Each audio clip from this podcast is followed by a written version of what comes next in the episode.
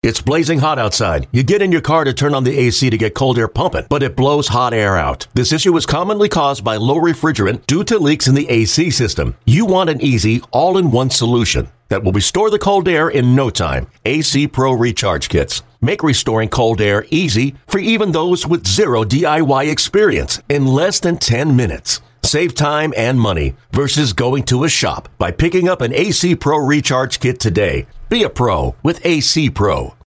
Swinging a high fly. Swung on high. This is tagged. Hammered to the gap. At the track. High and deep to right. That ball just got out of here. This is going to go to the rock. This ball's getting small. This is charged. Right back at the track. Seems like the ball's had a lot of life the last couple of nights. They could go back to back. Here's Adam Engel. Swinging a long one to left. We're going to have a tie ball game. He did go back to back. High and deep. This is crushed to left center field. This is going to go for a home run. Way out of here. This, this is White Sox Weekly. Here's the two two pitch. High and deep to left field. Way back off the bat of Anderson. Goodbye, baseball. Swinging a long one to left. That's way gone. And for Eloy, that's his twenty-eighth home run. That one smacked into deep center field. That's going to send Wade back. Still tracking at the wall. It's gone. Zach Collins dead center field. The Chicago baseball conversation on the flagship home of the Sox. seven twenty W G N. White Sox Weekly, seven twenty W G N, second to last weekly of the twenty nineteen season. Kind of hard to believe. It always flies by, right? Mark Harmon with you until six o'clock tonight, as we have a very busy show for you today. Justin Jirschele is going to join me in a matter of moments, the manager of your Winston-Salem Dash. We're going to talk to Jonathan Stiever, who pitched at Kannapolis and Winston-Salem this year. And then we'll pick it up with Blake Rutherford, who spent his year at Double A Birmingham and now is playing in the Arizona Fall League, which is the league that the top prospects in baseball play in. So getting to compete against baseball's best here as that season goes until the end of October. A reminder, as we get White Sox Weekly underway here, Michael Kopech is growing out his hair to benefit White Sox charities and the Ronald McDonald Houses of Chicago and Northwest Indiana. You can help donate to the cause by entering Kopech's Big Cut, K U T, sweepstakes to win autographed items and the ultimate grand prize, a V I P experience at Sox Fest, which includes lunch with Kopech. Visit whitesox.com slash Kopech to enter now through September the thirtieth. As we start out the show here, let's bring in Justin Jirschele, manager of your Winston-Salem Dash. You got you got the bump up from Kannapolis to Winston-Salem this year, Justin, and uh, I guess that's the same thing, but was there any difference for you managing the Dash as far as uh, versus managing the Intimidators? Um, yeah, you know, not really much of a difference there for me as far as my job and uh, the daily needs and the, the daily grind of the, the workload there. Um, just making sure, you know, guys are in the right spots at the right times and uh, making sure everybody's getting their work done and, and getting their work in properly and they're, they're staying as healthy as they can. And, um, you know, just really mainly trying to trying to get keep guys getting better and, and like I said, getting their work in and, and ultimately keep them moving up the ladder to help us in Chicago. Well, you had a lot of guys move up the ladder, and uh, let's start at the top. It's kind of hard to believe, but Luis Robert was actually with you at the start of the year uh, in his incredible journey. What did you love most about Luis at the start of the season? Uh, just being able to put him in the lineup. um, you know, it was just it, it was incredible watching everything that he was he was able to do there for us for the for the short period of time that he was with us in Winston-Salem. Um, you know, just just a tremendous toolsy player. Tools across the board, obviously they speak for themselves. Um, but to be able to put him in the lineup every night for the first few weeks and, and just watch what he's able to do and, and the way he goes about things and, and everything that he's capable of, of doing on the baseball field and, and the way he can change a game in so many different ways on a nightly basis. Um, again, it was just a pleasure to, to have him on our side and, and sit back and kind of watch um, the, the superstar um, in the making. I love that. Let's let's just get that out there. Superstar in the making. What do you think White Sox fans should be looking forward to most seeing him at, at Guaranteed Rate Field last, next year? Because everyone knows he's going to be there. It's just a matter of when. What, what do you think they'll be seeing? The, what do you think they'll enjoy the most outside of, I don't know, there's the speed, the power, so many things that this guy's got? Um, I think, you know, he, he's he's really it, – it's kind of gotten overshadowed. He's really grown um, as a person with his English, um, you know, and, and just listening to him talk to his teammates. And um, you just kind of see him having having a lot more fun uh, this past year for the for the little amount of time that he was with us. Um, just really growing as a person, like I said, and, and kind of getting acclimated more and more every day to our culture here in America. And Um, I think that it really helped him, you know, obviously between the lines um, on a nightly basis as well. But, um, you know, just his interviews and, and the way he the way he goes about his business and and just little things. He's, he's a really funny, funny guy um, that it's, it's just fun to see him interact with his teammates in that way. And, um, you know, he does. He has a lot of fun out there. And so, I mean, besides, you know, putting the putting the tools aside and, and everything that he's capable of doing on the field, um, that's that's something that stands out for me. Justin Jirschele, manager of the Winston-Salem Dash. We're talking about Luis Robert right now. Was he coached to do that, Jirsch, or was he just was he, was he? I'm just wondering. Hey, you need to learn the language; it'll help you. Or was that something he took on himself? Um, you know, everybody that comes over, uh, whether it's from the Dominican or Venezuela or, you know, wherever they come over from um, at, a, at an early age, they're all given, um, you know, classes and, and, and a lot of help with, with learning, learning the English language um, through, through our minor league system. Um, but, you know, at, at the end of the day, these guys, they, they got to want to do it too, as well, you know, and, and want to put in the time and the effort to learn it. Um, And and he was one of those guys that really wanted to learn it and, and knew knew it was going to help level, take his game to the next level, um, you know. And, and he did. He put the time and the and the work in, and, and he really uh, he really made some big time strides from the first year to last year, as far as learning the language and, and being able to communicate better with his teammates and coaches. Yeah, just seems important. Let's talk about Nick Madrigal. You had him for one hundred seven plate appearances. He struck out only five times in those one hundred seven, which is standard Nick Madrigal, in- incredibly impressive. Every time I've talked to him, Jirsch, it's like he's completely on point. This is what I'm going to do today. I'm going to do it right, and then tomorrow I'm going to do it one-tenth of one percent better. It, it, it just, and then at the end of the year, the guy's super clutch at triple A, going five for five in the final game when they're battling for the playoffs. I- I'm curious what you appreciated most about Nick.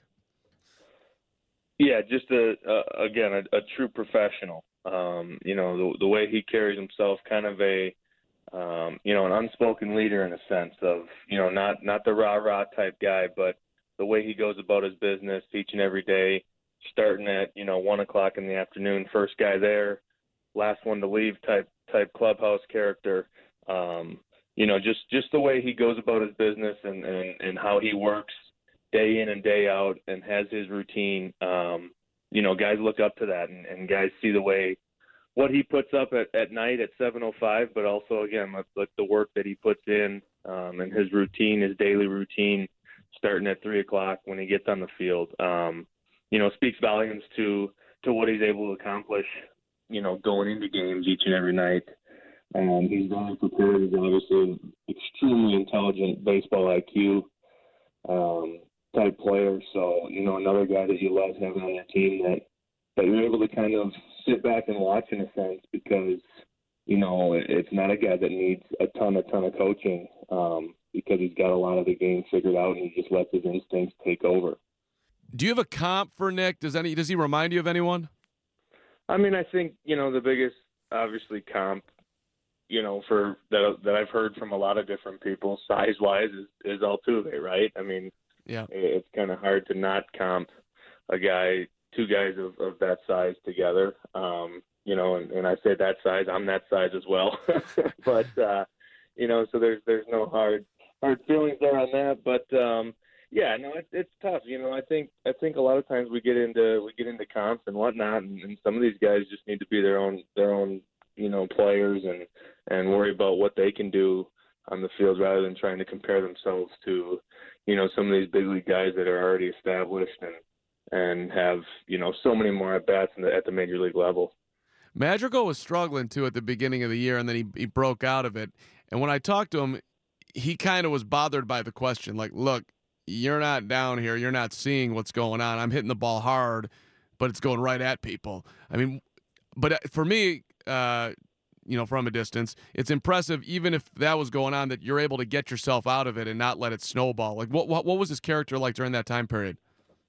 Yeah, absolutely. I mean, he knew it. Everybody knew it. You know, he was going through one of those stretches where um, just just squaring the ball up and, and squaring it up right at people, you know, and and just a lot of conversation about, hey, you know, this just because you, the, the box score isn't showing two, three, four hit hits in the hit column every night um, doesn't mean you're not putting together good A Bs and, and having some good games and, and, and really, you know, taking that next step for us um, as an organization and, and you as a as an individual. Um, so it's just kind of staying with staying with the with the with the program there on, you know, not getting wrapped up in the results too much, as hard as that is, um, but but continuing to put the bat on the ball and, and find the barrel um, and hit balls all over the field on the nose. Um, you know, for him, that's the most important thing, and he did that, um, and and he stayed with it. He didn't he didn't let himself get too down. Um, he just he, he kept his nose down and kept working, kept working, and uh, stayed with his routine. And obviously, as we know, got himself out of it, and, and, and the results started showing up more and more, and, and got himself to Birmingham. George Shitsai, we got to take a quick time out here. I want to continue with uh, a bunch of your guys, including the pitching staff, coming up next. This is White Sox Weekly on seven twenty W G N.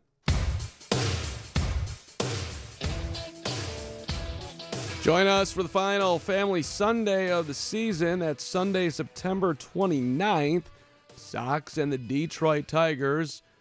First pitch is at two ten this coming Sunday. Get lower-level tickets for as low as fifteen dollars and parking for just ten dollars.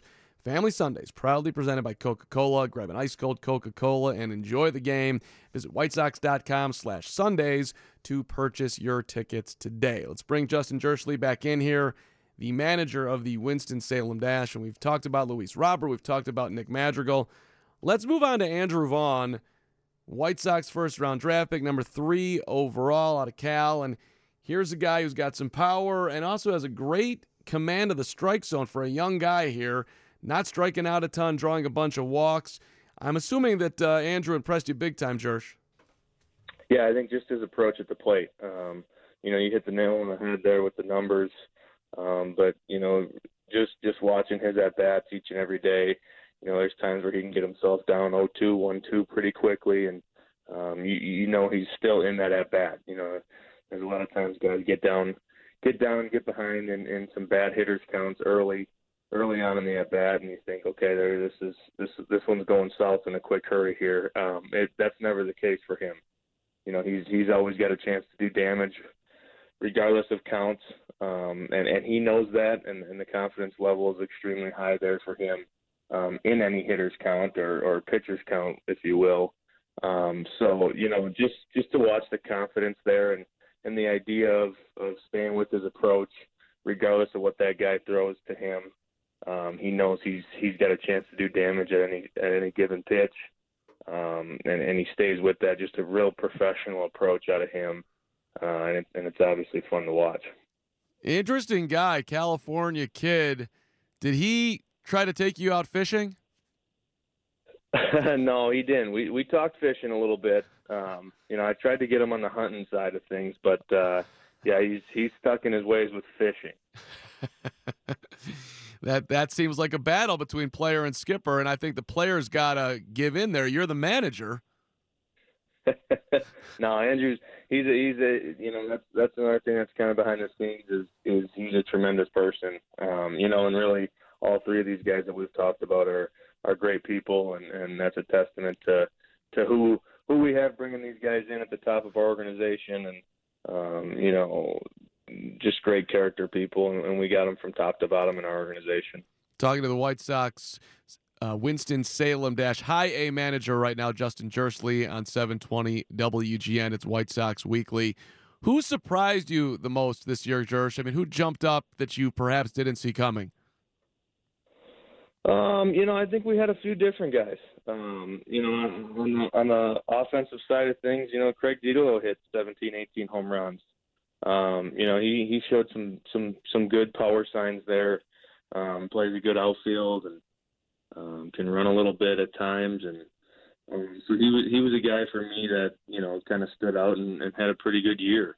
Uh, Carlos Perez behind the plate, another another guy that's, you know, not on all the prospect boards and, and things like that, but just does a lot of the little things behind the plate and calls a good game and, and, and can really catch and throw it, and and squares a lot of fastballs up as well. You know, he, he had a real good offensive year for us, um, worked his way to the middle of the order, and, and was a key, key contributor down the stretch for us uh, when we needed it.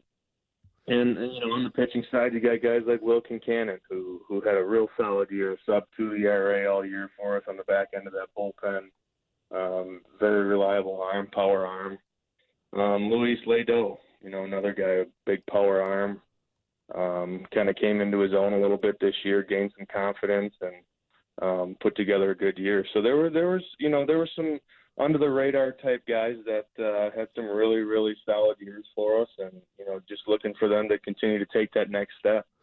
Yeah, when you say guys like that, I'm thinking of who could be the next Danny Mendick, twenty-sixth round draft pick, not highly promoted. Uh, you know, no one thought that he'd be in the big leagues right now, but just kept working and working and working and can play multiple positions. Guys like that are valuable, who come ready every day and can do a lot for you. So I, I don't know if, if there's there's somebody that falls under that umbrella, but that's that's kind of how how I'm, you know, just thinking about who you're naming right now. Yeah, absolutely. You know, there's not really one name that sticks out to me like a Danny Mendick. Um, obviously had the had the pleasure of being a hitting coach for him Um, three, four years ago now, it was in Kannapolis, but, uh, you know, just a, a pleasant surprise to see him work his way to Chicago, um, you know, this year. And, and everybody, I think, can can speak to, to being extremely happy for him to finally get there and, and make a dream come true. But, you know, I think we got a decent amount of guys that could be like Danny. Um, again, you know, it's a testament to to the higher ups and, and who we've brought in into our organization in the lower levels of the minor leagues. And, Um, you just never know, um, obviously, who can who can fill into that role of the Danny Mendick, the Danny Mendick path to the major leagues. But, um, you know, again, I think we got a few guys that, that, that it could happen for. We're talking to Jonathan Stiever coming up here, Jirsch, uh, and he's had a breakout year as well. Um, some, you know, people writing about the team are saying, quote, unquestionably the breakout prospect of the White Sox. Uh, so here's a guy with Uh, twelve starts for you, a whip under one, which is impressive. seventy-seven Ks, thirteen walks, uh, I, E R A in the low twos, twenty-two years old. This could be a guy that we might see here at Guaranteed Rate Field, it sounds like. Yeah, absolutely. Um, first and foremost, a Wisconsin kid, so we know he's a, he's a tremendous character kid. There we go. Um, I had to get that in there, but no, um, obviously he's a great kid. Um, you know, and, and you see what he what he put up at two levels in Kannapolis and Winston-Salem this year. Had a tremendous year. Put himself on the map, you know, and um, just a guy that's going to grab the ball every five days and, and give you everything that he's that he's possibly got that night. Um, you know, and, and it was good to see him some nights when he didn't have his best stuff and, and how he became a pitcher and kind of evolved into, you know, okay, I can't just get away with throwing fastballs by guys. Okay, I'm going to have to pitch tonight a little bit and, and, you know, find a way to get to that fifth, sixth inning to roll it over to the bullpen. And um, just that type of guy that you want in there every fifth day to to give you a chance to ultimately win the ballgame that night and, and see him grow as, as a pitcher as well. It's fun to see. Yeah. I, I just want to name a couple of things before we let you go here. And number one, you're, what, twenty-nine years old right now? Am I right? Yes. Okay, and it's your third season managing, which is you're on the fast track here, Jirsch. This is impressive. Uh, I mean, I'm sure there's part of you that would prefer to be playing, and you actually played for the Dash back in the day, not that long yep. ago, and now you're the skipper for them. So you're you're on a unique path here. I mean, and I know that you the guys clearly respect you a ton, uh, but this it's it's does it still feel weird to you that you're look? I, I'm not even thirty years old, and, I, and I'm in my third year managing. That's that you don't see that every day. Yeah, I mean, you know, get get the question often, but, you know, I answer it the same way every time. To be honest with you, I really don't feel um, any different uh, age-wise. You know, obviously sometimes it you, you kind of look across and there might be a guy who's, you know, on his twenty-fifth year managing or whatever in the other dugout that you're managing against or whatever it may be. But, you know, for me, I, I get up every day. I know I have a job to do, and Um, that's ultimately to help these guys continue to grow and develop, um, to hopefully help us someday in the major leagues in Chicago. Um, so, you know, I think I think going going with that route and, and, and having that mindset kind of kind of keeps me away from, oh, okay, I'm young and, you know, I'm not technically supposed to be doing this because I'm the youngest and things like that.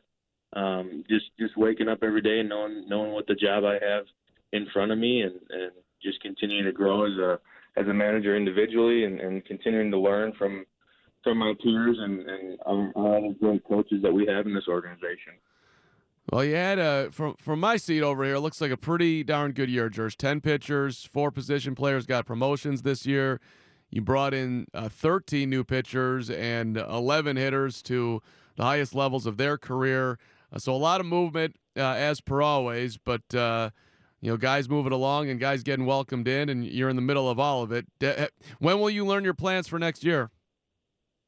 Uh, not sure. Don't know on that. Um, you know, obviously – instructional is going on right now, and um, I'm sure there's some moving parts and things that have to happen yet. But um, you know, I would I would think within the next few months we we would start to hear some stuff on on assignments for next year. So you're not ready to go anywhere, are you? You're not you're not leaving the White Sox organization. Absolutely not. And, and as long as they want me, I, I want to be a White Sox uh, for as long as I possibly can. I'm very grateful for, you know, them to give me this opportunity to, to be a young manager and continue to grow in my, my individual career. I just wanted to get that on the record here. Just, you know, let make sure the, you know, the bosses are listening. We got it. We got to get that down. Hey, always good to talk to you. Thanks for the time. Congrats on uh, that Badger win yesterday. Smoking the Wolverines. That made most of the Midwest happy. I know it. Uh, I don't. I know it didn't bother you either. Absolutely. Go Bucky, and thanks again for having me. Our pleasure. Justin Jirschele on seven twenty W G N. It's great to be back with W G N. It's White Sox Weekly on the official radio station of the Chicago White Sox, seven twenty W G N. seven twenty W G N, catching up with one of the White Sox prospects who had a great season, Jonathan Stiever, the right-handed pitcher who is out of Wisconsin but went to Indiana, and now, of course, uh, finishing up his year with the Winston-Salem Dash. You're you were a football guy sort of first, though, weren't you, Jonathan? Like, you, you played, uh, what, both sides in high school? Is that right? Yeah, I played offense and defense, and, you know, I was big into football growing up, um, like a lot of people are in Wisconsin. So I was able to do that in high school and then also play baseball. But when it came down to it, you know, I chose baseball. Yeah. You did uh, you watch any of Wisconsin and Michigan yesterday? Yeah, it was a great win. I was I was pumped, a little nervous before the game, just you never know, because they hadn't really faced too many two teams before that weren't great. So it was going to be a big test, and it was just awesome to watch. Just really dominate the whole game. Yeah. How did you decide on baseball over football? Um, I think just longevity-wise, and you know, just trying to have a future in one of the two, um, like professionally and beyond. You know, I think baseball was just the decision for me, and I was just I wasn't as good as baseball at baseball probably like earlier in my uh like growing up in middle school and stuff, so I kind of had to develop more, but I knew in the long run that uh baseball would be my choice. Interesting. So you are still doing that right now. It's you you've had a very interesting season. You you started out at Kannapolis.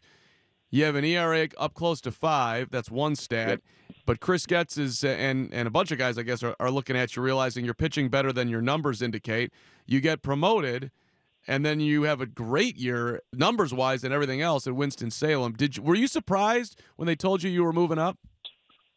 Um, a little bit. You just never know, just because, like it, like you said, it wasn't great looking just at the, the stat lines, but I more just didn't help myself out a lot of times um, in those situations. You know, just bad pitch selections on my part, just not executing like I could. And then, you know, I was able to get promoted, and then just sort of things just more fell into place after that. It gave me a little confidence boost um, going into the second half of the season, which helped. Everyone's saying that your fastball is, uh, I guess maybe the delivery's a little smoother, so you're throwing it a little bit harder than you were before. Is that accurate? Yeah, just, you know, working on my direction to home plate was a big emphasis um, right when I got to Winston especially, and that was kind of where we wanted to start and sort of build off of that. So once I was able to get that cleaned up a little bit, um, things just started to fall into place. I was able to repeat a little bit better, and you know, have my fastball play more up in the zone. How hard is that to do, though? You're used to throwing it one way, and then, hey, try this. That can't be easy. Yeah. It, it it was a constant battle I've had in my mechanics. It's kind of just like a, a bad habit I get into of just throwing kind of across my body a little bit. So I, I've, it's something I've always tried to work on. And then it, almost, it got to a point where, we, like playing catch, I over-exaggerate coming open so much that it would almost correct itself a little bit. So it was just getting a little out of my comfort zone, but it was it was a tr- change I knew I needed to make in order to you know better myself. Yeah, yeah. How much credit does your pitching coach at uh, Winston-Salem get for all this, Matt Zaleski? Uh, oh, a ton. I mean, he is the one that showed me all of the different drills I should be doing, and kind of you know sat me down a little bit more and was like, hey, like you're just not making smart pitches in your counts and everything. Like pitch to your strengths more. Um, and so really we were able to just hammer that and start pretty simple. Just fastball, curveball, and then just have success with that and just build off of that rather than trying to, you know, learn to throw four four pitches. So it was just able to simplify things. Well, and you used to be a reliever, right, in college. You started as a reliever, but now you're a starter, and you you, you can't have two pitches as a starter, right? Yeah, exactly. So, I mean, I, in my freshman year, I was a reliever at college. Um, we had a very mature pitching staff that year, so, you know, there wasn't really any starting innings to be had. But I knew going forward that starting would be, you know, where I'd, where I want to be and just work at, work as a starter as long as I can. So apparently they call you Verlander in the clubhouse and you don't necessarily uh, want to be, comp- be compared to him. I, I read that piece, uh, James Fegan in the, in the Athletic put yeah. that in there. So I got to ask you about it.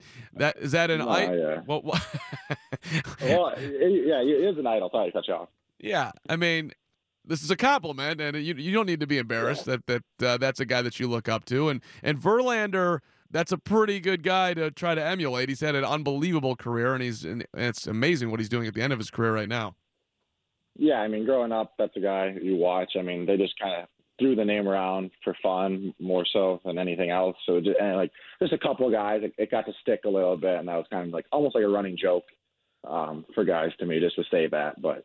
I, I mean, I don't compare him. He was one of the greatest pitchers, so I don't really compare myself to him. You're also being compared, I guess, to, to Dylan Cease. From a, you're a very focused guy when you're out there. Is that, is that kind of your thing where you're sort of dialed in? And you don't have any let any other noise get you when you're when you're in the moment and you're on the mound.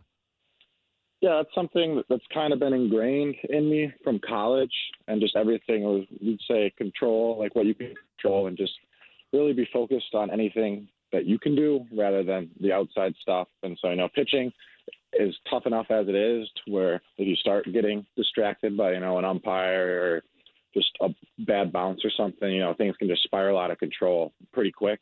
But just being able to, you know, take a step back and just focus on whatever you need to do rather than worry about other stuff. Yeah.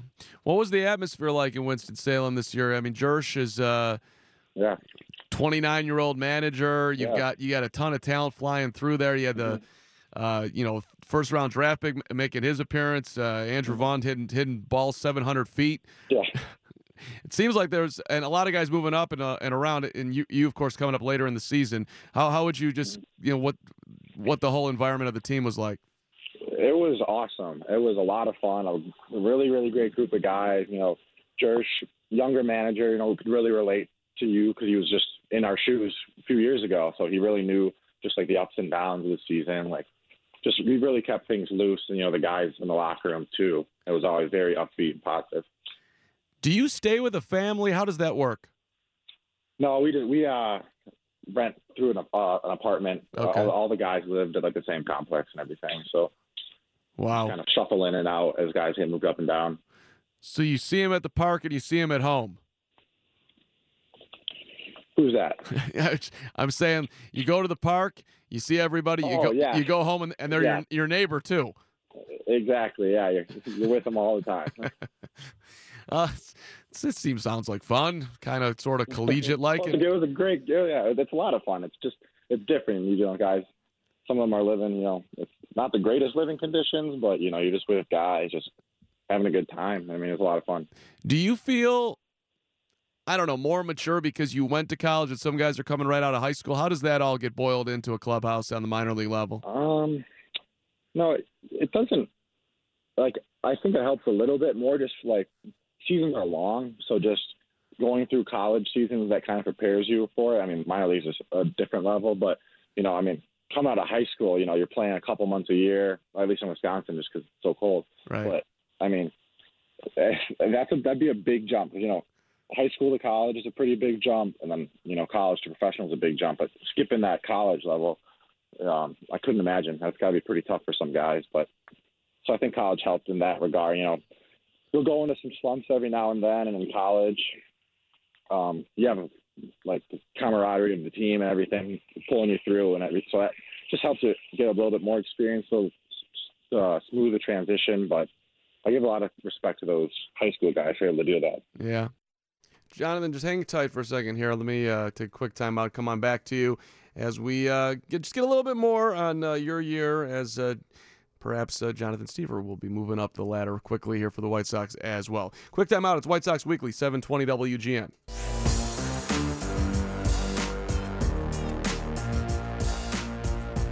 White Sox Weekly, seven twenty W G N. Sox lose today six three as the road portion of the schedule is indeed over. Sox are off tomorrow, and then Cleveland in town for three games starting Tuesday night. The Indians one game back in the wild card chase in the Rays, so those games certainly matter to Cleveland. And then Detroit will wrap up the season four games, doubleheader on Friday, and then single game Saturday and Sunday. We're talking with Jonathan Stiever, who pitched for both Kannapolis and the Winston-Salem Dash. Uh, just give me one second to remind you that twenty twenty ticket packages are on sale now. You can secure your seat with a twenty-game plan and find the plan that meets your schedule and budget with lower-level plans starting as low as four hundred three dollars. And for more information, visit white sox dot com or call three one two, six seven four, one thousand. Jonathan, you had a phenomenal year, and now obviously you're, you're trying to build on it. What, what's your plan for the offseason? Um, I'll be in Wisconsin. I got a, I work out and in a place in Milwaukee. There's quite a few um, pro guys actually from the area that I'll work out there um, with. And then I just kind of hang around. I got, I, I'll work a little bit at the club baseball called Hitters where I grew up or where I played growing up, but I'll just help out there, you know, just stay around the game a little bit. I'm able to see some, some guys and, you know, throw there, do whatever I need. So I got, I got a pretty good setup for the off season. Yeah. Word on the street is that you play some fantasy football. How's that looking? Tough. It's been a tough year. So it was, it was a rough draft for the, we, we had our Winston team doing it. I had a tough draft. It was just, it's not looking great, but hopefully it gets a little better. What, do you have Antonio Brown on there? Where, where are you going wrong? You there? Hey, just wait, hold on. I lost you for a second. Guys, yeah. Cam Newton's having a tough year. Just certain guys, just not great. Yeah. I, I, I I've been uh, tipped off, by the way, by your manager who says he's playing you yeah. today. Uh, yeah, I know. I, I am playing him today. So I actually am one and one, but. It was, I don't know, so we'll see, but it should be a good matchup. Okay. He he he, he claims he's going to smoke you today, Jonathan. Yeah, he probably will. I mean. All right. So, do you have any sense where you'll start next year? Do you do you think you'll be in Winston-Salem? Do you think you'll get the bump up? Uh, any any any knowledge of that? No, I don't have any knowledge. You know, either way, gonna just go through the off season. Um, just.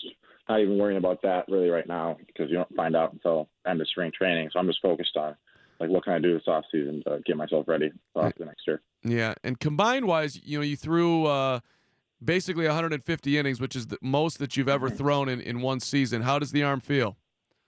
It's good. I mean, you, you go through a little bit of a, a dull or a lull in uh, maybe early August or so just because it's, it's a long season, but then – Would you be able to get through that sometimes?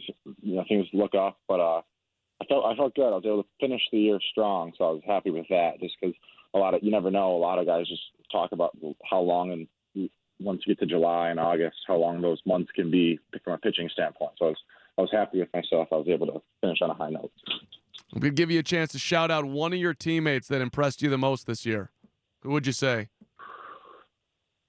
Um. There's a lot. I mean, we had a lot of guys throwing um, really well. I mean, from a pitching standpoint, um, Cade, Cade McClure was in. Mm-hmm. Winston, he did great. Just you know, I mean, he had a t- he had a tough injury break his uh, his first full season, so kind of got set back a little bit. But, you know, he was able to pitch through the year. um, first really full season for him, and it was it was good. I lived with him too in Winston, so I was able to nice have two pitchers sort of just bounce ideas off each other, or just sort of see what they're seeing or what he's seeing. See, he's six seven, is he not? Yeah, he's a tall kid. Does he fit in the bed in the minor league level? How does that work? Is his feet dangling over? Yeah, it must be. I mean, he's a tall guy. Yeah. Uh, and and w- what about the hitters? Who would you not want to face the most? I mean, again, a lot of them. I mean, Andrew Vaughn, watching him come up after a college season. Oh, that's just a long year. I mean, Steele Walker is great. And then you had guys, I mean, top to bottom, really, you couldn't really go wrong with our lineup. We had, we had some good spots. But, I mean, Steele, Steele was Steele was a lot of fun to watch, just the way he'd go about the game in general and just watch him go through an at-bat. It was, it was, it was pretty cool. Who has the most energy in that clubhouse? Most energy. Steele's got some energy. He's got he's a pretty enthusiastic kid. Um, Will Kincannon, he was kind of the, our morale. He'd keep the morale up a lot. He's always a guy just looking for to make guys laugh and just mess with mess, mess with guys. So he was he was always one. He'd look for some energy. Who reads the most? I don't know why these things matter to me, but I, I'm very interested. Like, who sits who there and reads the most? Yeah, who's who's who's pouring huh. through the whatever New York Times or any paper for that matter? There's not a whole lot of that going on. I honestly, I'm trying to think. I don't remember seeing anybody at certain times just grabbing a book and reading. Probably should happen a little bit more if you think about it, but you know, sometimes bus rides are long and everything. But I think I'm dating myself. Who's on TikTok the most? Who's on Instagram the most? Who's who's so, who's social media that's, presence that's is the Will great? Kinc- that's Will Kincannon, that's for sure. He's all over social media. Yeah, I got to get with the times here. Hey, Jonathan, congrats, congrats on the year. It's uh. Big time move for you, moving up and, and pitching as well as you did at Winston-Salem. And uh, good luck with the fantasy team. And we look forward to following you next season. And uh, hopefully we'll see you at Guaranteed Rate Field someday. All right, appreciate it. Thanks for having me on. Our pleasure. White Sox Weekly, seven twenty W G N. Here's the one one pitch. High and way back to straightaway left field off of the bat of Adam Engel. And indeed, he does drive the baseball out of here for a three-run home run. It's a five three Mariners lead.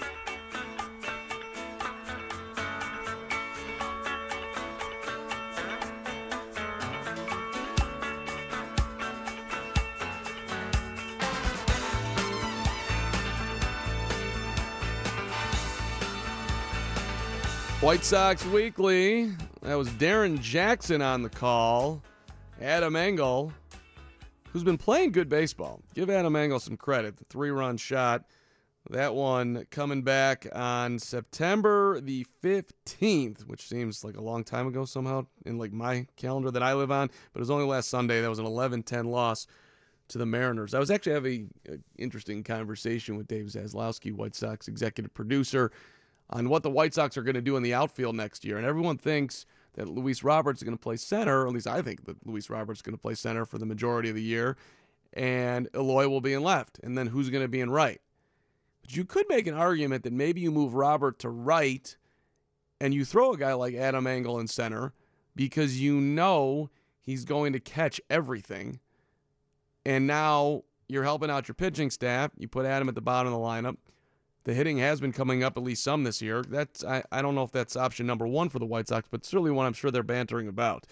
Hey, don't wait until next season to find out what the White Sox are up to. The Sox are bringing you baseball all year long on YouTube. Get exclusive footage of the offseason, spring training, game days, and more. From reliving Burley's perfect game to Kopech's road to recovery, we've got it all. Make sure to visit youtube.com slash White Sox. And subscribe to be updated on new content weekly. That, of course, is the way the world is going. Everybody's got a YouTube page, and the White Sox now promoting theirs. That's awesome. Our interview with Jonathan Stiever, sponsored by Mazda of Orland Park and zoom zoom nation dot com, where they're always trying to make your car shopping fun. Coming up in the five o'clock hour, uh, two things are going to happen. Number one, we're going to talk with Blake Rutherford, who started the year out extremely slow at Double A Birmingham, was hitting under two hundred for a good first two months of the season. But he ended up hitting two sixty-five. He was third on the team in hits, and this was a top prospect at one point with the Yankees, and, of course, the White Sox brought him over here with the idea that he'd be in their outfield someday. So I was super impressed uh, that Blake was able to turn around his season, and he's in the Arizona Fall League now, so we're going to catch up with Blake. And my friend, my buddy, a guy that I know a little bit, who's back with the radio station, Jordan Bernfield, is is going to join me on White Sox Weekly right around five thirty. And uh, Jordan will be talking to you from six to seven today. Uh, Jordan's having a very rough day, so it'll be important for you to comfort him and comfort yourself uh, from six to seven this evening. So all that is coming up in a, in a little bit here as our second-to-last White Sox Weekly of the season. Of course, we're with you all off-season long. The show moves from two hours to one hour in the off-season. Chicago stories are told twenty-four seven on seven twenty W G N Chicago. Smart speaker users, just say play W G N radio on TuneIn.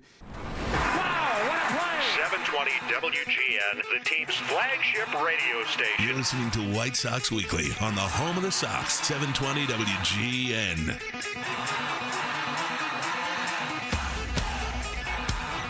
White Sox Weekly, seven twenty W G N. Pleasure to pick it up with Blake Rutherford, who's wrapped up his season at double A Birmingham, but uh, playing in the Arizona Fall League uh, for the Glendale Sox. I, you're uh, you're in the lineup today, are you not there, Blake? I am. Yep, I'm in the lineup today. How how's the body feeling here? Deep into September, a long season, and you're still rolling. Yeah, um, I mean, just taking care of it every day. Um, obviously, this is the most games I've played, um, but it's uh, it's an awesome opportunity out here, and uh, get to play with a lot of great players and a lot of great coaches. So, um, just an incredible opportunity. But just trying to take care of the body every day and. and uh, communicate if something's wrong. But as of right now, the body feels good, and we're just going to keep on rolling. So I was super impressed by your year because I was following it every day, and you were struggling at the beginning of it, and it couldn't have been easy, and you were able to get yourself out of it. How, how do you, looking back on at least the double A portion of the season, you know, how are you digesting it all?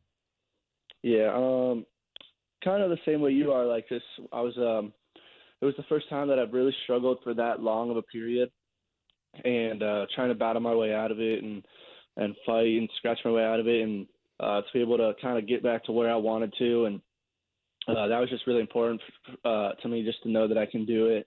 Um, but overall, I thought it was good. I learned a lot. Um, I learned a lot, just like how to carry myself when I'm struggling, um, how to battle through, and, and uh, just how to become a better hitter, just trying to go up there with an approach and, and uh, try and get my pitch and not the pitcher's pitch. And um, that's still something I'm working on out here as I get back into my uh, routine and get my timing back, just trying to get back to my game.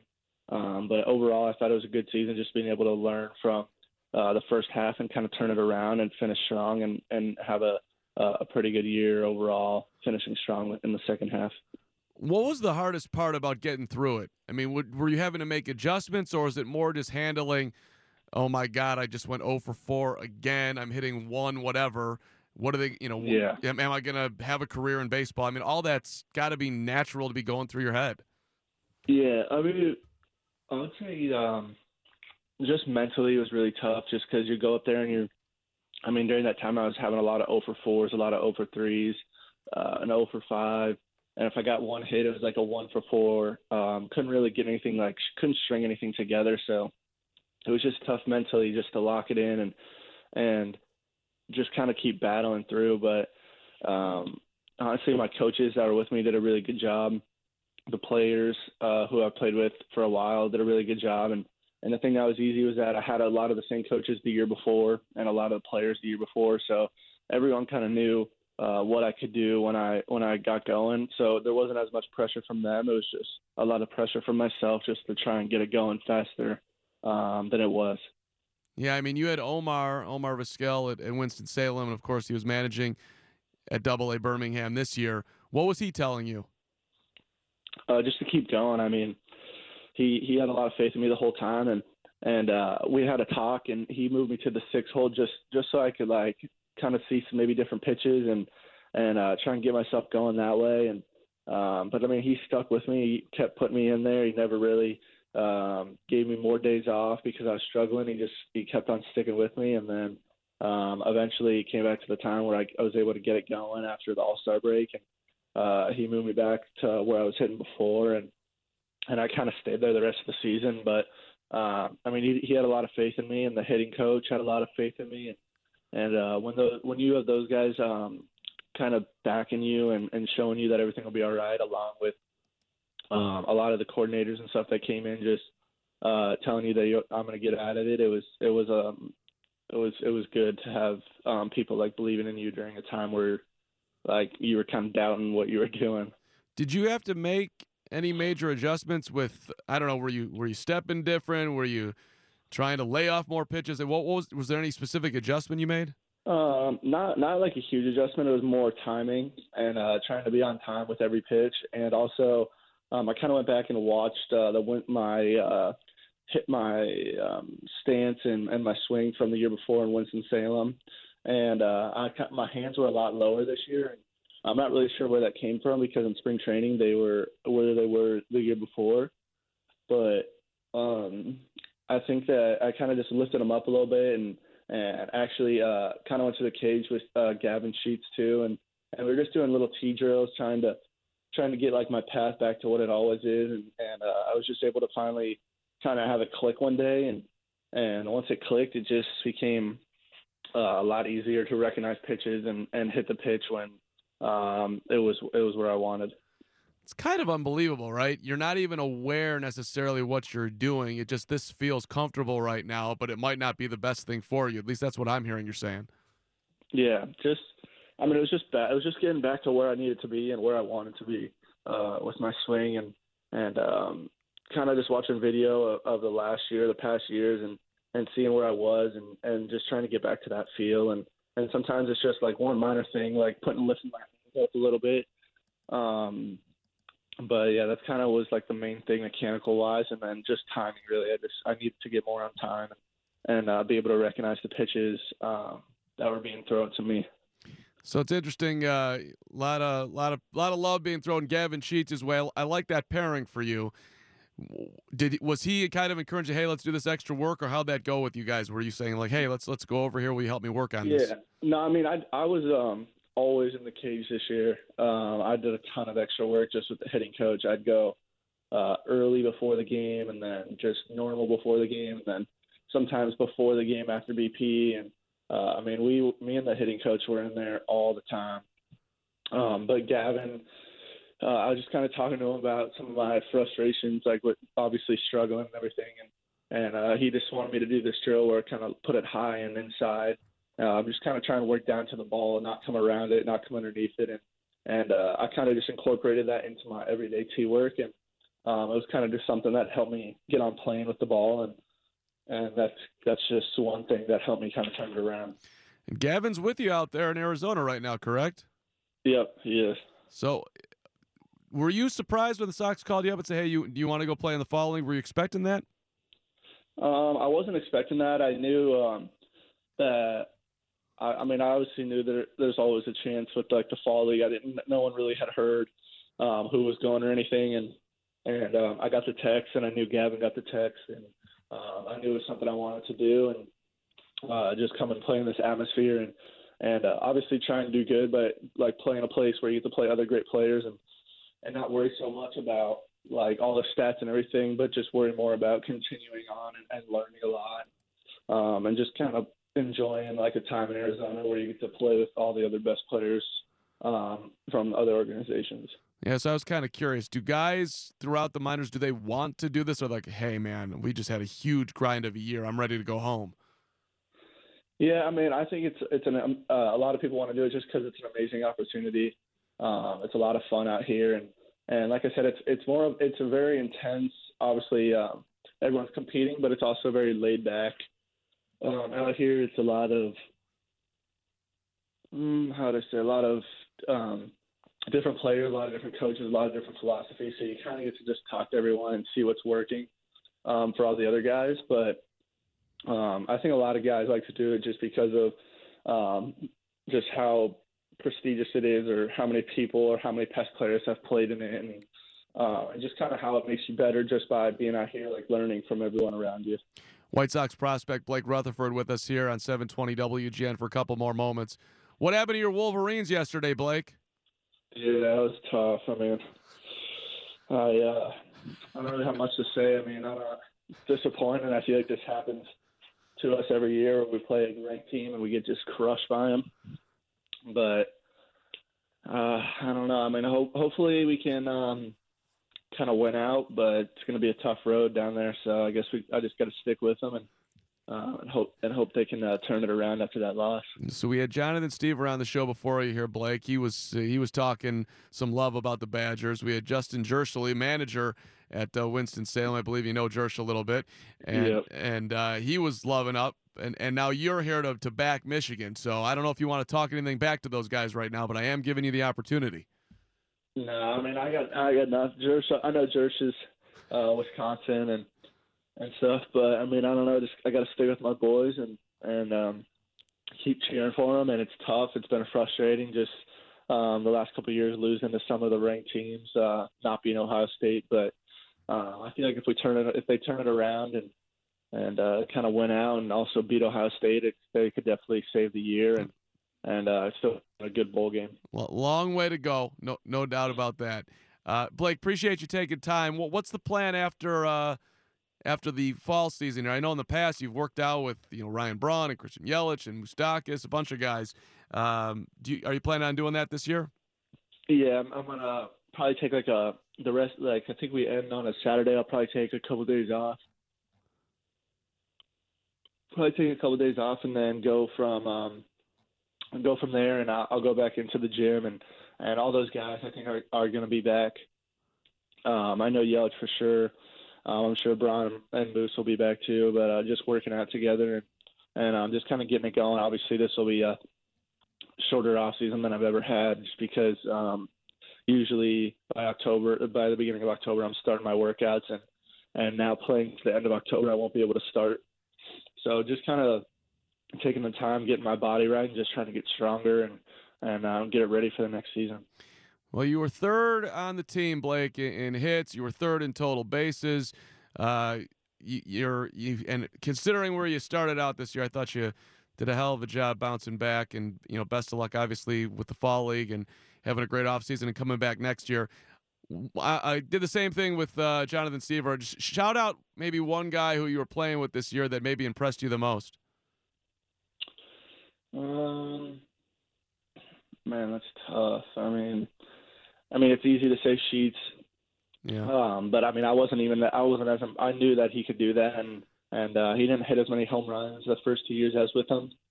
But I mean, I could see the quality. Like he's a very just such a good hitter, um, and I mean, he he's a power hitter, but he's also a guy that with two strikes can hit one the other way. Um, but I mean, I got to say too, I think John Park, uh, who was a pitcher for us, um, I know he was in Winston-Salem too. I mean, he had a great year. Um, every time he came to the mound, he dealt. Good pace, uh, kept the hitters off balance, and, and I think his numbers showed for it with uh, how good of a year he had, and especially in Double A at least. Uh, I mean, he he kind of dominated up there. Yeah, he's uh, you know fourteen starts, two and a half E R A. That's uh that's that's not bad work for a, a twenty-first round draft pick, by the way, out of South Carolina. Yeah, you gotta love yeah. a guy like that who's kind of maybe not on everyone's radar screen, but yet uh, keeps working and is, is rising up.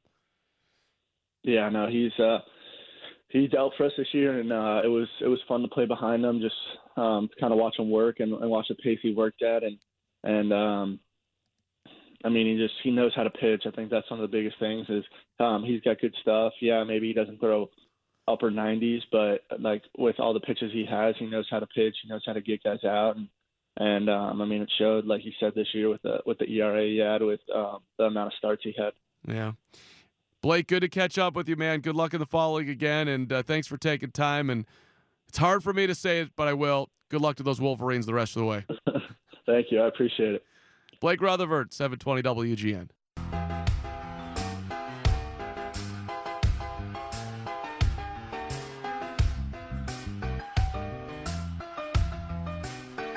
White Sox Weekly, seven twenty W G N. Hope you're having a great Sunday. Sox are headed back to Chicago, getting ready to face the Indians on Tuesday night. Sox fans, we're giving you, we're giving back to you, I should say, on Sunday, September the twenty-ninth for Fan Appreciation Day as the Sox take on the Tigers. That's a two ten first pitch For the last home game of the season, you get a chance to win a variety of great prizes for tickets. You can visit White Sox dot com today. Let me bring in my guy, Jordan Bernfield, who's taking over the mic at six o'clock and is joining me on White Sox Weekly until then. Jordan, how are you? I am doing great. How are you, Mark? I, I thought it'd be most fun just to start off by giving you an assignment and have you read that, because I, I thought it'd be, you know, a good way to indoctrinate you into White Sox Weekly. Well, it's good because I'm literate, so I will read this. Yeah, outstanding. Sox fans, select your seat for the twenty twenty season at the Open House on Saturday, October fifth, from ten a.m. to three p.m. Come check out what the White Sox and Guaranteed Rate Field have to offer. For more information, call three one two, six seven four, one thousand or R S V P at whitesox.com slash open house. How was that? Was that okay? That, that was excellent. And uh, for people looking at entertainment options for twenty twenty, the White Sox are an incredible value, and the team is going to be, I think, wildly interesting next year. You're going to have Eloy Jimenez, who I want to talk about in a second here in his second year.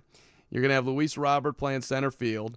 We'll see what they do with the other outfield spot. That's super interesting. Tim Anderson's going to be going for a back-to-back batting title t- championship if he can hang on here. He had one hit today. Uh, still out in front. And how about Michael Kopech, right? Michael Kopech. I am super fascinated by him because, like, we got a few starts from him. And you know when you're watching a pitcher that is just so electric that you just have to watch? I found myself every time he was pitching, because he's just throwing these B Bs up there that are moving in ways that you don't see fastballs typically move. And I'm thinking to myself, oh, well, here we go. Like, this is going to be fun, right? We've got a pitcher that's going to be appointment viewing, which we don't always have in this city, but he was going to be that guy. And then it was taken away from us.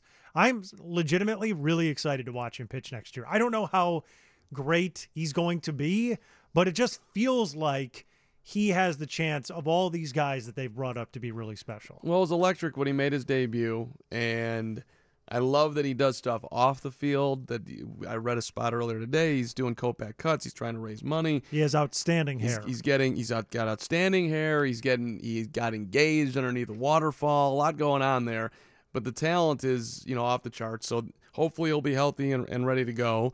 And Dylan Cease is making his final start of the year Thursday night. So the Sox have been very strategic in how they've mapped out his year, so he's been able to pitch to the very end of the season, and I think that um, that's one of the successes of this year.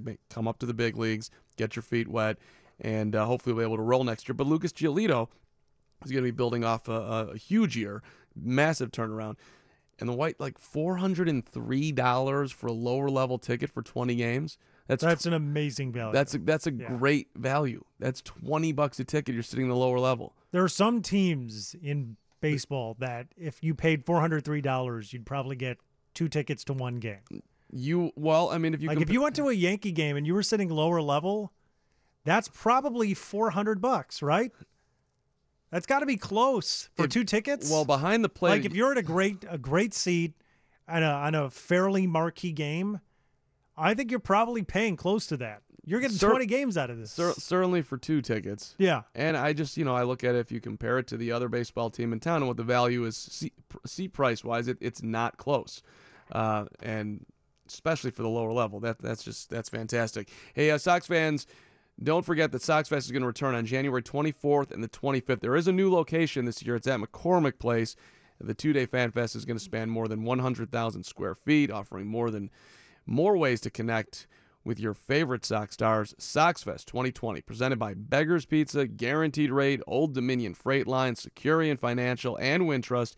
Two-day passes on sale now. Get yours at whitesox.com slash soxfest.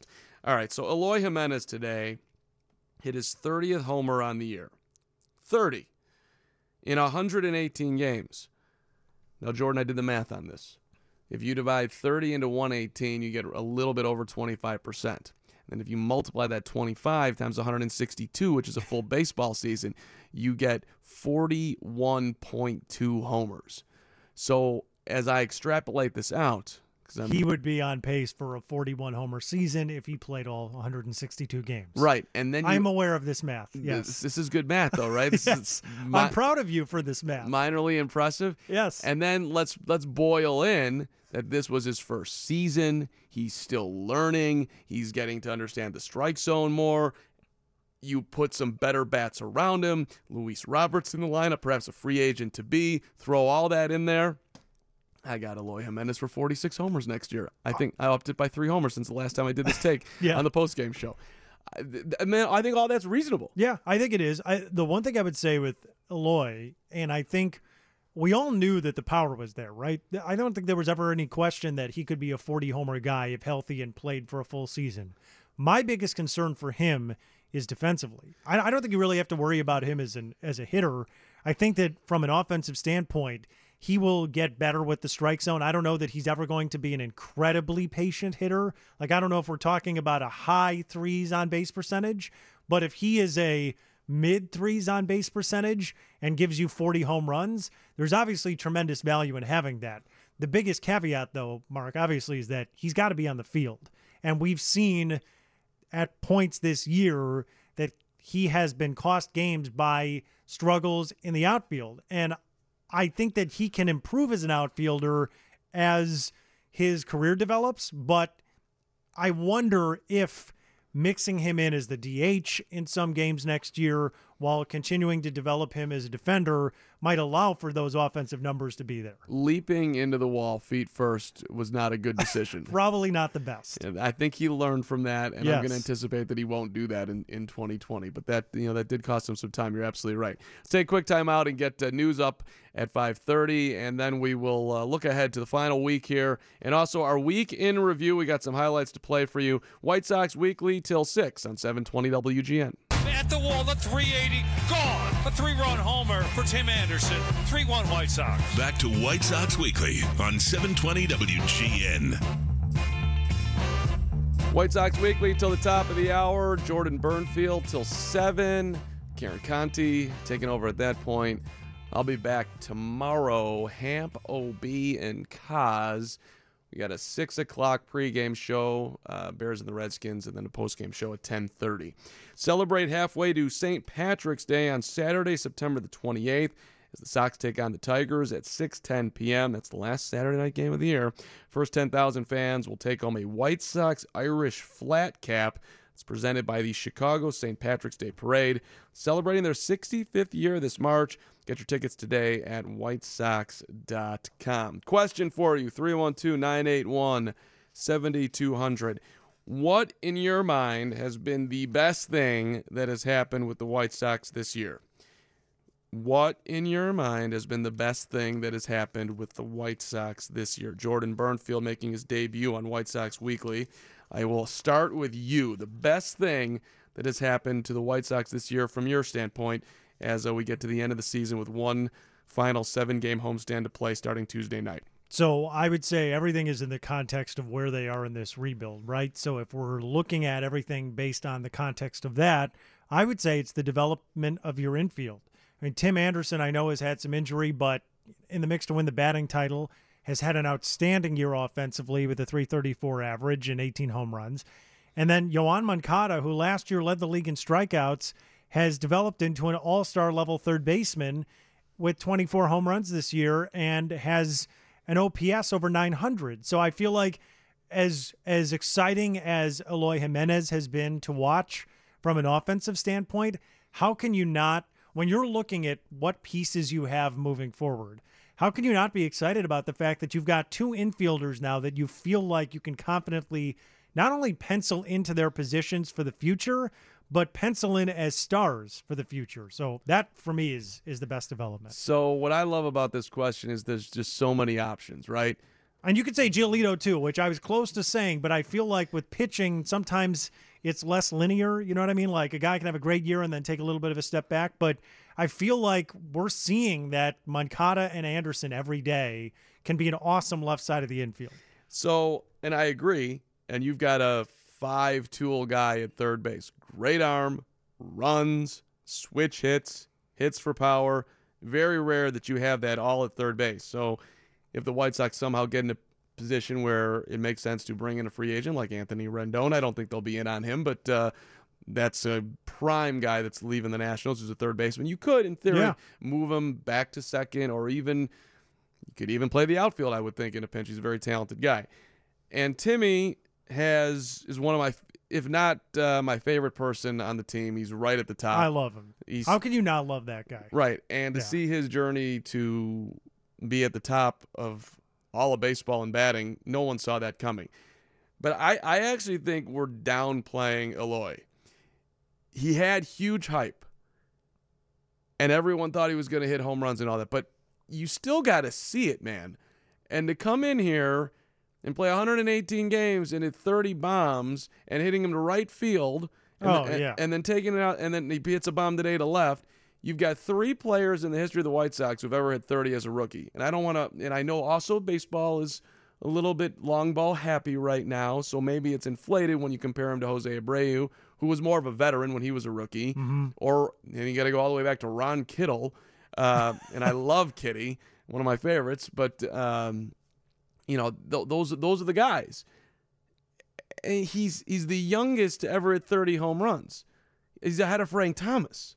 Yeah, I mean, that, just, it's, it's amazing. I mean, yeah, this is yeah. the, the, when you th- when you project out what's going to happen. Like, I, I really think that this guy's getting downplayed. Hey, man, the dude's shooting balls to right field like it's nothing. I think I heard uh, Jason Benetti refer to at least five of Eloy's home runs this year as absolute missiles, which is a perfect way to describe it, because when you think about some of the home runs that Eloy hit were just these monster shots. Like, these are the things that you were hearing about in the minor leagues all the time. And, you know, with the benefit of the fact that you can see a lot of these things now, you could watch them hit them in the minor leagues. But it's obviously, like you said, it's a different thing between doing it in the minors and being able to flourish on the major league level. But yeah, I mean, there's no question that when you think about thirty home runs in one hundred eighteen games at his age, the power potential is insane. I, listen, the fact that there are a lot of different ways you can go with the answer to this question, in my view, is huge for the White Sox this year, because this is what this season was supposed to be about, right? It was supposed to be about, can you find some answers to some of the questions about who these players are going to be that comprise a winning White Sox team? And I think that you've found several answers this year. You've seen that Anderson, Moncada, and Jimenez and Giolito are four guys that could be faces of a winning White Sox team. And I think that you've seen them all not only play well, but really exceed expectations in certain ways. So I think that there's a lot of positives that have come out of this season, despite the record not being what you'd want. Yeah, E S P N Stats and Info, which is uh, something I follow on Twitter. Eloy Jimenez hit his eighth homer of September and his thirtieth of the season. At twenty-two years old, Jimenez, the youngest player in White Sox history, did thirty. The Big Hurt, Frank Thomas, held the previous mark when he had thirty-two in his age twenty-three season. When that one crossed the old Twitter, I'm like, whoa, all right, now we're now we're getting Frank Thomas comparisons. Right. Hall of Fame Frank Thomas comparisons. I, I'm not saying Eloy's going to be in the Hall of Fame, but what, I don't, if we're being realistic, do I think that Tim Anderson's going to hit three thirty-four again next season?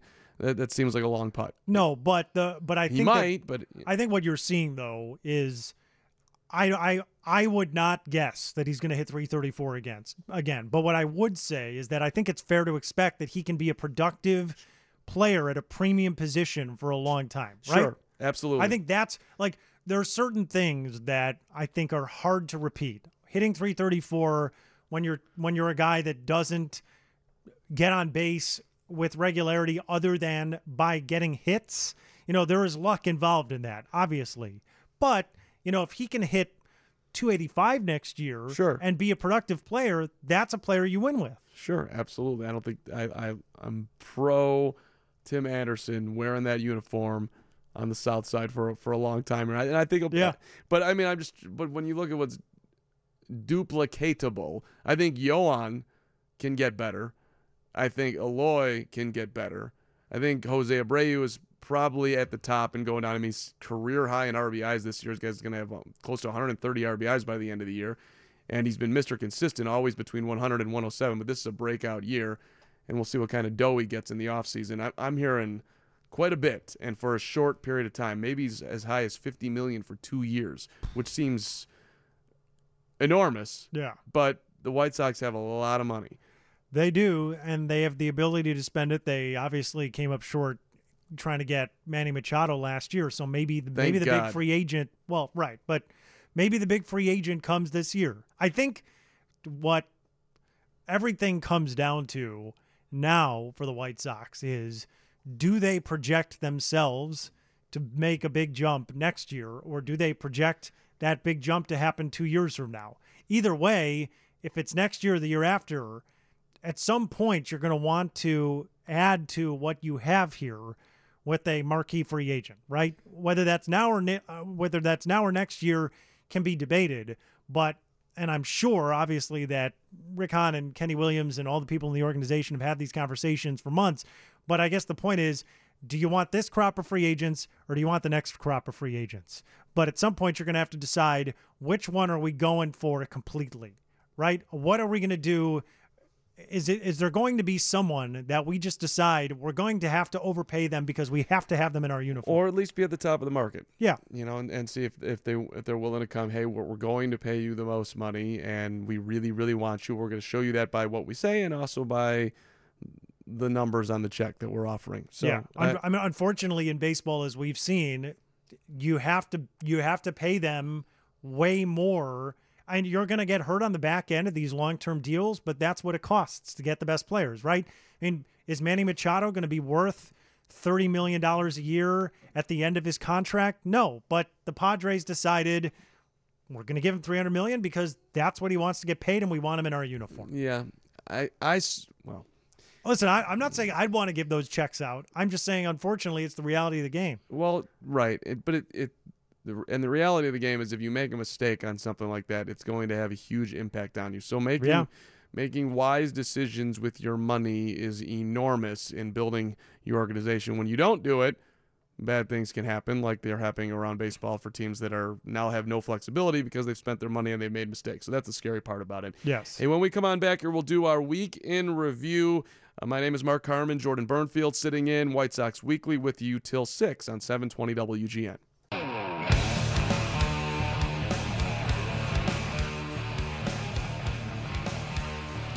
White Sox Weekly, seven twenty W G N. Mark Harmon, Jordan Bernfield with you to the top of the hour. Jordan sticking around at six. I'm back tomorrow for some Bears talk. Let's get to our week in review, and we start last Sunday. The Seattle Mariners on the road. It was a wild game. Sox were down five nothing. They were up ten five. They ended up losing eleven ten. Part of that comeback, scoring ten straight runs, was Adam Engel. Here's the one one pitch. High and way back to straightaway left field off of the bat of Adam Engel, and indeed, he does drive the baseball out of here for a three-run home run. It's a five three Mariners lead. Since Adam Engel came back from triple A, he has played excellent baseball. And guys like that who can play all three outfield positions can leap over the wall, and now he's getting the... Uh, The offense going as well. I, I'm an Adam Engel fan, Jordan Burfield. Just want to put that on the record. I would take Adam Engel on my baseball team. Fourth outfielder, fifth outfielder. Somebody yes. gets hurt. He, you got to have somebody in center field who can run it down, and he can do it. And there was a nice, that was a sweet three-run homer. Most pleasant addition this year that nobody saw coming, that would be James McCann. This was Monday against the Twins. Barrios on for his second inning of work. He deals the first one. Swinging a long one to left. This has got a chance to go at the track, at the wall. And that ball's gone for a home run. How about that? Well, you said he was trying to do it. two nothing White Sox. It's almost like you don't believe it. Indeed, it hit seventeen of them, partner. Off the top of the wall and bounced out of here into the seats. Leadership, Jordan Bernfield, production. James McCann's been doing that all season long. Hasn't he been an amazing story? I mean, honestly, going into the year, if I told you that James McCann would be in the All-Star game, what would you have said? I would have said, you, sir, are perhaps had a little, maybe one too many cocktails. Something. Yes, right? I mean, it's it's an amazing story. I hope he can keep this up because he is someone you want to root for, for sure. Yeah, and uh, signed for next year. We'll see if uh, perhaps, I, I doubt the White Sox will be doing anything long-term with McCann in the offseason, but you never know uh, how that will go down because they do... James McCann's going to be sought after if if he keeps on going, and maybe they want to get out in front of that. Tuesday was a wild one with the Twins, a tough, tough loss for the White Sox. Went twelve innings. Sox had the lead twice in extra innings, but gave up the three in the twelve. Jose Ruiz giving them up as the bullpen was shot. In the middle of that, though, was Ryan Cordell. That one smacked into deep center field. That's going to send Wade back, still tracking at the wall. It's gone. Zach Collins dead center field. A little add-on run for the White Sox here in the ninth inning. Actually, we jumped up a day. That was a three one win for the Sox. I still want to hear that Ryan Cordell home run. Harper from the set. The two two, high and deep. This is crutched to left center field. This is going to go for a home run. The White Sox lead now eight to six on Cordell's homer. Way out of here. Yeah, eight six, and they end up uh, dropping that one nine to eight. You thought the ball game was over when that one went out of the ballpark. I was at uh, I was in an elevator, Jordan Bernfield, and I looked to my left, and uh, gentleman says to me, "You do stuff with the White Sox." I was like, "Ryan Cordell, how are you?" Like ten a m on a Wednesday. He was meeting with his trainer to do whatever extra work that he's doing. Guy works incredibly hard. You got to appreciate that, right? That's great. And the fact that uh, he, recognized, he recognized you, I moment. think, is I, I feel like you have to be, you've been telling the story to a lot of people, haven't you? I've walked around and told, told everybody on the street, Ryan Cordell recognized me in an elevator. So it, was, I, it, was, it should be on your business card. Something like, it's possible. I don't yeah. have a business card, but if I did, Cordell recognized me in street clothes. Not that I wear the uniform, but, you know, not in the, not holding the tape recorder. This was this was big. Let's go Friday, and let's give some love to Eloy Jimenez. Can you say granny? Yes, I can easily say granny. I've been practicing that call too, so let's see if we can put it into use. There comes the one one, and that's driven in the air, deep into right field. Backing up is Dermott. It is gone. A grand slam. You ask and you receive. twenty-ninth home run of the season. And the White Sox have poured it on and lead nine to one. Ended up being a ten one final. Look at D J. Just calling grand slams. How about that? Doesn't and uh, way to step into it, Andy Mazer. Yeah, but he did. He I, I love it. That was that was great. You ask and you receive. What a year for Eloy. That was twenty-nine, and today was thirty. All right, I got two more for you. One of them is Jimenez, but before that, Tim Anderson, you've had one hell of a year. There's a high, deep drive way back left field. This one's going to go. It's a one nothing White Sox lead on Tim Anderson's eighteenth home run of the season. three thirty-four the batting average, eighteen homers. Sox ended up beating Detroit five to three. We've been talking a lot about Timmy. Uh, here's a guy who this offseason, hey, Tim, what what are you gonna what are you gonna be doing? Well, I'm, I'm Mark, I'm going to be taking some time off after the season. I'm gonna relax. I'm gonna get away from the game, and then I'm gonna come back and I'm gonna work every single day like I did all season long. If you go out to Guaranteed Rate Field and it's three hours, four hours before a ball game, great chance that Tim Anderson's out there taking ground balls. That's that's and he hasn't had a great year at shortstop, at least uh, more errors than he would like, but always working at it and clearly working at it at the plate. Guys like that you want on your team, Jordan Bernfield. That's a, that's all you can ask for, right? That guys are working towards getting better at whatever it is their deficiencies are. And, yeah, I mean, he's had some errors this year, but I, st- I still think that Anderson's a guy you win with. Yeah, last one is Eloy, and that was earlier today. two oh pitch. In the air, deep into left field. This ball is headed for the bleachers, and it is gone. A two-run homer, number thirty for Eloy Jimenez. And he gives the White Sox a two to nothing lead here in the first inning. You know, we had Justin Jirschele, the manager at Winston-Salem, on earlier in the program. And Jirsch was talking about Luis Robert and what he likes about him the most. And it was interesting. He said, well, you know, Luis has really taken on the English language. And he's fun to be around. And so I started thinking, it's the same thing with Eloy. The guy did not know English, and he started watching television. I forget what show he was watching, but it was it was some ridiculous, like, Saved by the Bell. That would be a great choice. Great choice. I want Zach Morris to teach me English. Right. Why not? And and so he learned English, and he's just, whenever you, being around Eloy, he's, he's just a fun-loving, easygoing, incredibly talented dude. And I, I think those two are going to have like a, just a lot of fun playing together. Well, I will say, when I worked in minor league baseball, and I used to watch guys at the lower levels learning English, and they'd bring in the English teachers to teach the players from Latin America how to speak it.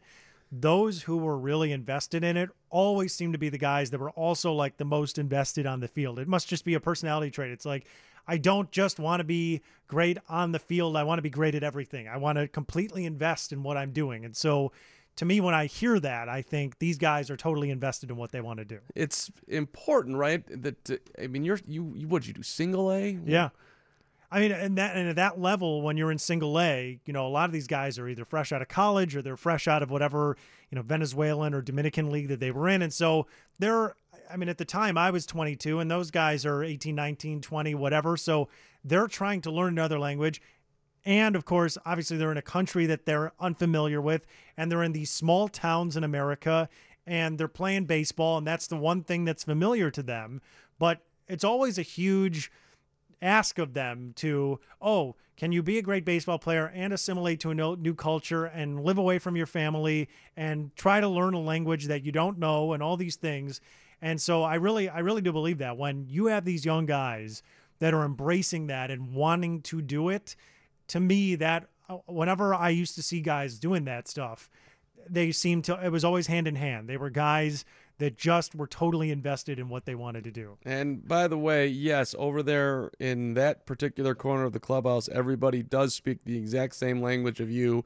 So it's easy to just go that route and, yep. and hang with the guys that you know and not uh, step into the uncomfortableness, uncomfortableness of learning a new language. Mm-hmm. Like, I don't know if I could do it. You, if you threw me into the Dominican right now and said, hey, Carm, go out there and, and, and you know, perform on the baseball field and then learn a new language and talk to reporters like Jordan Bernfield and Mark Herman, who are asking, it, it's not easy. Listen, I was in Spain over the summer, and I took Spanish all the way into college, and I was struggling big time. So I would need to get like a crash course and right. you know, Babbel or whatever and, and get myself back into speaking Spanish the way I would need to. But it's it's just it allows you to bond with your teammates. It makes you feel more comfortable. You're, you're playing here. So I, I loved hearing that about Luis Robert, and I love that about Eloy Jimenez, that he's taking it on and he's grabbing the microphone from Chuck Garfine and having fun with his teammates and having fun with the N B C Sports crew and sitting there doing White Sox Weekly with us. It's it's really been a joy to be around that guy this season. All right, let's take our final time out. We got news at the top, and then Jordan will take over. This is uh, White Sox Weekly on seven twenty W G N. Hey, Rob Bradford here. You guys know I'm always up for a good M V P story, and one of the best stories is Wasabi Technology. Wasabi is the world's hottest cloud storage company, and it's become the go-to provider for professional and collegiate sports teams, including twenty Major League Baseball teams like the Red Sox and N H L teams like the Bruins and Vancouver Canucks. Even the Liverpool Football Club is getting in on the Wasabi action. So why is Wasabi the M V P? Well, Wasabi was purpose-built to free businesses from skyrocketing storage costs and unpredictable transaction fees that the Amazons the world are charging. In fact, Wasabi is up to eighty percent less than those hyperscalers and doesn't charge a cent for businesses to access their data. From Wasabi's A I-enabled intelligent media storage, Wasabi Air, to the industry's only cloud storage service with triple protection against cyber criminals, data deletion, and ransomware, Wasabi's taking the lead in driving innovation in data storage and helping sports teams to unleash the power of their data. Wasabi, another Boston-based championship team.